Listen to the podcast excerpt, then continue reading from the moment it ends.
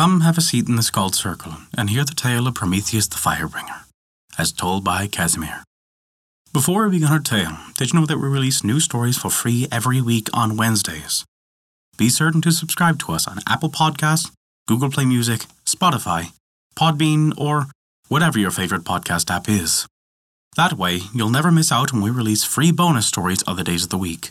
Never forget, visit theskaldscircle.com to stay up to date with all of our current happenings, and also to visit our story archive, sorted by origin and region. Now then, this begins the tale of Prometheus the Firebringer. By now, all was ready for the appearance of mankind.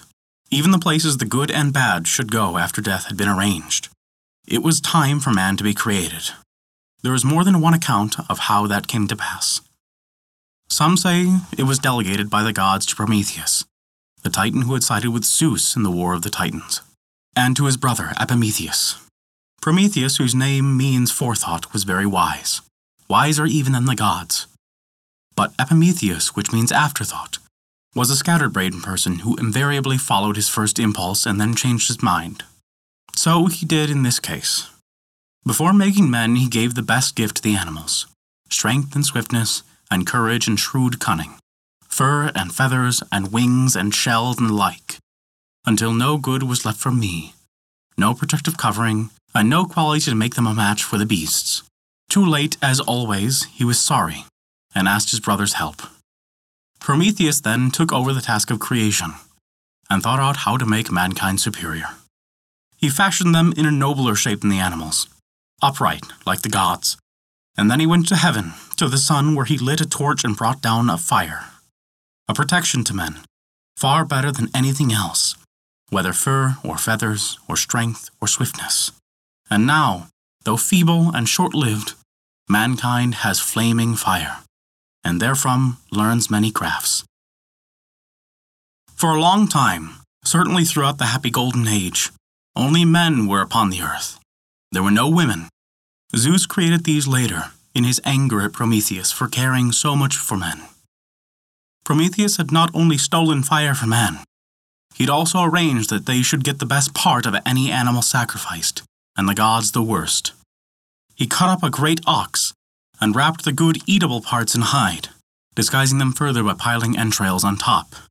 Besides this heap, he put another of all the bones, dressed with cunning and covered with shining fat and bade Zeus choose between them. Zeus took the white fat and was angry when he saw the bones craftily tricked out. But he had made his choice, and he had to abide by it.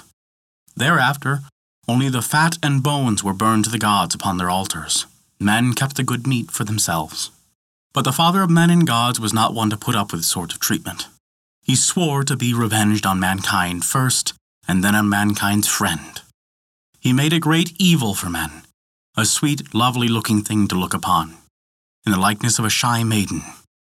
And all the gods gave her gifts silvery raiment, a broidered veil, a wonder to behold, and bright garlands of blooming flowers and a crown of gold. Great beauty shone out from it. Because of what they gave her, they called her Pandora, which means the gift of all. When this beautiful disaster had been made, Zeus brought her out and wonder took hold of the gods and men when they beheld her. From her, the first woman, comes the race of women, who are an evil to men with a nature to do evil.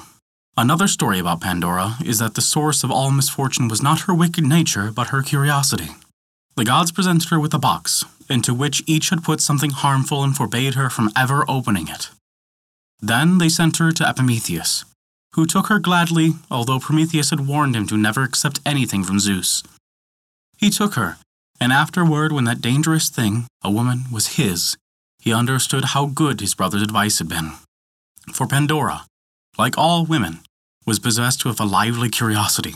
She had to know what was in the box. One day she lifted the lid, and out flew plagues innumerable, sorrow, and mischief for mankind. In terror, Pandora clapped the lid down. But too late. One good thing, however, was there hope. It was the only good the casket had held among the many evils, and remains to this day mankind's sole comfort in misfortune. So mortals learned that it's not possible to get the better of Zeus or ever deceive him. The wise and compassionate Prometheus, too, found that out. When Zeus had punished men by giving them women, he turned his attention to Prometheus himself. The new ruler of the gods owed Prometheus much for helping him conquer the other Titans, but he forgot his debt. Zeus had his servants, force and violence, seize him and take him to Caucasus, where they bound him to high piercing, headlong rock in adamantine chains that none can break. They told him, Forever shall the intolerable present grind you down, and he who release you is not born. Such fruit you reap from your man loving ways. A god yourself, you did not dread God's anger, but gave to mortals honor no their due, and therefore you must guard this joyless rock. No rest, no sleep, no moment's respite. Groans shall be your speech, lamentation your only words. The reason for inflicting this torture was not only to punish Prometheus, but also to force him to disclose a secret very important to the Lord of Olympus. Zeus knew that fate, which brings all things to pass, had decreed that a son should one day be born to him, who would dethrone him and drive the gods from their home in heaven. But only Prometheus knew who would be the mother of this son. As he lay bound upon the rock in agony, Zeus sent his messenger Hermes to bid him disclose the secret. Prometheus told him, Go and persuade the sea wave not to break. You will persuade me no more easily. Hermes warned him that if he persisted in stubborn silence, he should suffer still more terrible things. An eagle red with blood shall come, a guest unbidden to your banquet. A day long he will tear to rags your body, feasting in fury on the blackened liver. But nothing, no threat, nor torture, could break Prometheus. His body was bound, but his spirit was free. He refused to submit to cruelty and tyranny. He knew he had served Zeus well, and that he had done right to pity mortals in their helplessness. His suffering was utterly unjust, and he would not give in to brutal power no matter at what cost. He told Hermes, There is no force which can compel my speech. So let Zeus hurl his blazing bolts, and with the white wings of the snow, and with the thunder and the earthquake, confound the reeling earth. None of all this will bend my will. Hermes crying out, Why, these are the ravings you may hear from a madman, left to suffer what he must. Generations later, we know he was released, but why and how is not clearly told anywhere. There's a strange story that the centaur, Chiron, though immortal, was willing to die for him, that he was allowed to do so. When Hermes was urging Prometheus to give in to Zeus, he spoke of this, in such a way as to make it seem an incredible sacrifice. Look for no ending to this agony until a god will freely suffer for you, and will take upon him your pain, and in your stead descend to where the sun is turned to darkness, the black depths of death. But when Chiron did this, Zeus seemed to have accepted him as a substitute. We are told, too, that Hercules slew the eagle and delivered Prometheus from his bonds, and that Zeus was willing to have done this. But why Zeus changed his mind and whether Prometheus revealed the secret when he was freed, we do not know.